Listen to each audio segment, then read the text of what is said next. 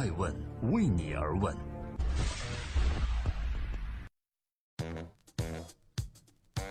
Hello，各位好，这里是爱问每日人物，我是爱成，每天评述风口浪尖人物的商业八卦，讲述创新和重复。今天我已经回到了下雨的北京，而刚刚爆炸性的新闻就是乐视的董事长贾跃亭竟然辞职了，看来乐视要改姓了。就在贾跃亭风口浪尖的时候，很多人对于竞争对手出事是要落井下石的，但是有一个人却做了不同的选择。今天我们找到了一位美国的顶级创业者，说一说他在竞争的环境中是如何发现自己的人性的。众所周知，优步是世界打车服务行业的巨头企业，也是目前世界上估值最高的独角兽了。而就在上个月，面临一系列丑闻和麻烦的情况，曾经优步的代表性人物，这家公司的创始人兼 CEO Travis k l a n i c k 选择了辞职。面对优步出现的麻烦情况，人们普遍认为啊，就美国市场而言，有一家企业将会直接获利，它就是优步的竞争对手——美国第二大打车服务企业 Lyft（L-Y-F-T）。这家公司呢，成立于二零一二年，联合创始人和 CEO 的名字叫 John Zimmer（ 约翰·齐默）。面对优步的重大人事变动和这个最大的竞争对手出现麻烦的时候，你该如何表态，又该如何争取机会呢？正在播出《爱问每日人物之一家美国打车软件 Lyft 的创始人齐默，面对 Travis Kalanick 引咎辞职，齐默作为竞争对手，他选择的不是幸灾乐祸。为什么呢？他的回答是：这没有什么好庆祝的。齐默和他的总裁 Logan Green 当时就立刻写了一封信给了全体员工。在信中，他说：“我们为 Lyft 与众不同的价值观和行动感到光荣。现在不是幸灾乐祸的时候。我们可以看到，优步有很多问题都是由个人引起的，并提醒员工们要坚持走正确的道路。同时，齐默也表示，Lyft 的营销方向是宣传自身的优势，而不是强调优步的缺点。”那么问题来了，什么是这家公司的道路呢？我们这要首先从它的竞争对手说起啊。Uber 之前呢，不管是在中国也好，还是美国也好，都采取的是凶猛进攻的竞争方法，崇尚狼性原则。而面对竞争，其实最好的办法呢，就是差异化定位。根据优步给自身的狼性定位，Lyft 呢选择的是好人定位。什么是好人定位呢？在关心 Lyft 的同时，也欢迎各位可以回顾我们之前对优步深陷丑闻的报告。因为很多的创业市场其实是已经有巨头了，那很多中小的创业者是挑战者，Lyft 就是一个美国打车软件市场的挑战者。我们会很少看到这家公司采用一些激进的市场进攻方式，即使面对的 Uber 发生了如此重大的事情，他们也没有落井下石。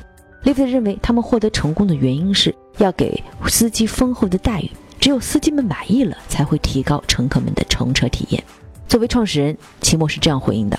他觉得我们作为老二是一个好人，大体原则呢就是我们会认清自己的定位，继续做现在正在做的事情。还要说什么呢？那就是我们只是想要投入更多的精力去提升效率和服务。正在播出《爱问每日人物》，今天共同关注优步的在美国的第二大竞争对手 Lyft 不选择落井下石的背后，到底是什么样的竞争心态呢？齐默创立的 Lyft 是一家还没有正式进入中国的企业。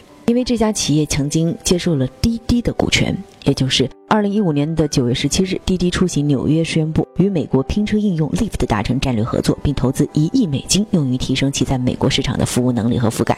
简单来讲，就是曾经滴滴的战略就是我在中国呢就跟 Uber 合作，我在美国呢就跟 Lyft 合作。而且更有意思的是，Lyft 这家公司在二零一六年的时候，曾经和很多大巨头来沟通接触，商谈的是把自己卖出去的事宜。他找过通用汽车、苹果、谷歌、亚马逊，但是最终 Lyft 都没有找到一家买家。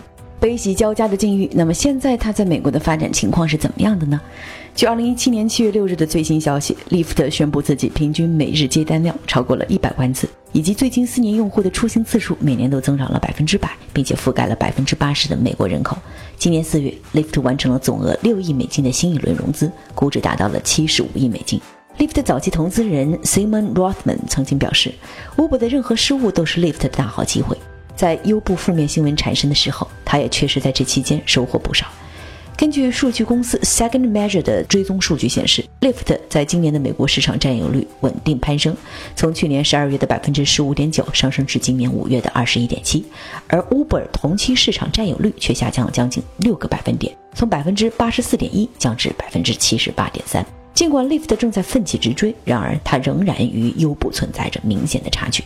在2014年，优步用户平均每日出行次数就达到了百万人次，一年前已经达到了平均每日五百五十万次。最近，优步用户出行总次数也超过了五十亿次。另外呢，Lyft 只在美国进行运营，而优步的服务已经覆盖到了全球的几百个城市。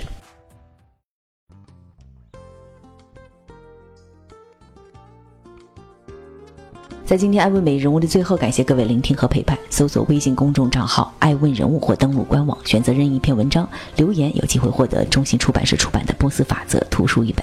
今天我们选择的不是一个行业老大。而恰好是老二。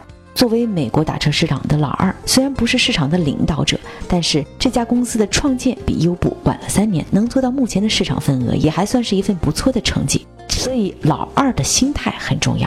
创始人在写给员工的邮件中提到，即使对手频频失误，我们的客户服务体验并不会因此得到提高。所以，面对优步出现的状况，利福特并没有选择幸灾乐祸，而是选择默默埋头苦干。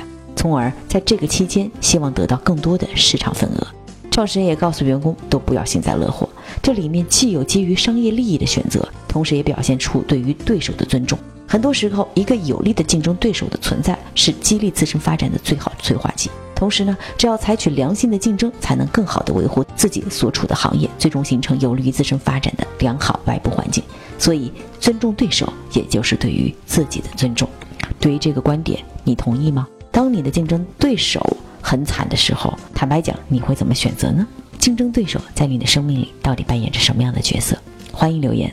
我是爱成爱问人物的创始人艾奔，为你而问，让内容有态度，让数据有伦理，让技术有温度。